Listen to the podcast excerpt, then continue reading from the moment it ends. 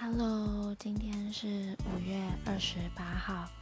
那这个月二九三十三只剩下最后的三天了。我觉得回首这个月，就是我真的非常的放纵自己，放飞自我，因为我已经两个礼拜的晚上都没有去上课了。就是我应该是就是每个每个礼拜会有四天的晚上要去补习班上课，然后是嗯，就是每天都想着明天要去上课，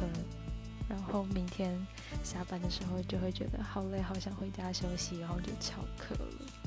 所以我今天想要在这边许个愿望，就是我希望明天的我可以战胜自己的惰性，真正的努力看书。